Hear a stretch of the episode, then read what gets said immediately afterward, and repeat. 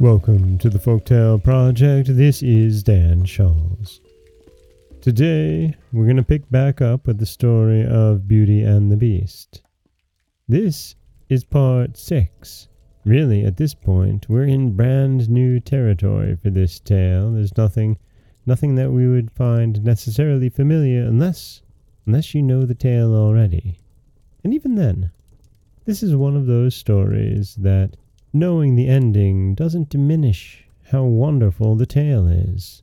So, as we left off, Beauty has had a dream of a wonderfully handsome prince who has warned her to not trust her senses as she looks for him. And we'll see if she listens to this very good advice. This is Beauty and the Beast, Part 6. He said I could make him happy, said Beauty to herself. It seems then that this horrible beast keeps him a prisoner. How can I set him free? I wonder why they both told me not to trust to appearances. I don't get it. But after all, it was only a dream, so why should I trouble myself about it? I had better go and find something to do to amuse myself. So she got up and began to explore some of the many rooms of the palace. The first she entered was lined with mirrors, and Beauty saw herself reflected on every side, and thought she had never seen such a charming room. Then a bracelet which was hanging from a chandelier caught her eye, and on taking it down she was greatly surprised to find that it held a portrait of her unknown admirer, just as she had seen him in her dream. With great delight she slipped the bracelet on her arm and went on into a gallery of pictures, where she soon found a portrait of the same handsome prince, as large as life, and so well painted that as she studied it he seemed to smile kindly at her. Tearing herself away from the portrait at last, she passed through into a room which contained every musical instrument under the sun, and here she amused herself for a long while in trying some of them, and singing until she was tired. The next room was a library, and she saw everything she had ever wanted to read, as well as everything she had read, and it seemed to her that a whole lifetime would not be enough even to read the names of the books, there were so many. By this time it was growing dusk, and wax candles and diamond and ruby candlesticks were beginning to light themselves in every room.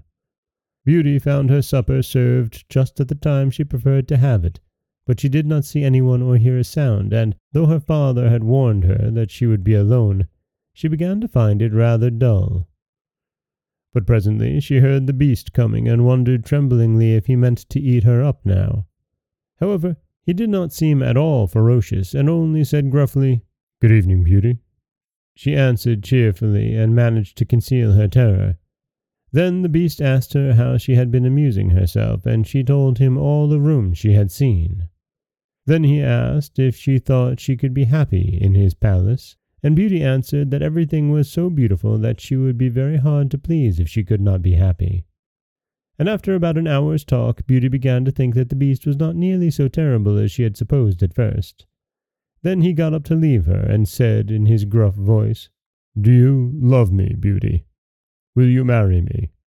Oh, what shall I say? Cried Beauty, for she was afraid to make the beast angry by refusing. Say yes or no, without fear, he replied. Oh, no, beast, said Beauty hastily. Since you will not, good night, Beauty, he said, and she answered, Good night, beast. Very glad to find that her refusal had not provoked him. And after he was gone, she was very soon in bed and asleep, and dreaming of her unknown prince. Ah, beauty, why are you so unkind to me? I fear I am fated to be unhappy for many a long day still.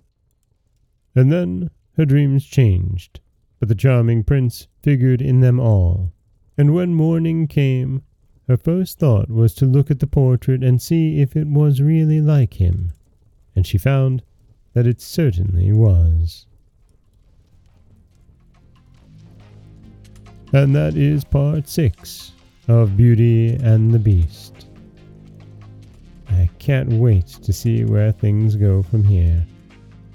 This is Dan Scholz of the Folktale Project. Don't forget that you can subscribe to the podcast on Apple Podcasts, Stitcher, Google Play, Overcast, anywhere you like to get your podcasts. You can follow us on Twitter at Folktale Project. You can find us on Otto Radio, TuneIn Radio, iHeartRadio, Spotify, anywhere you like to listen. And you can always head over to folktaleproject.com. We'll find a new story waiting for you every Monday, Wednesday, and Friday. As always, thank you so much for listening.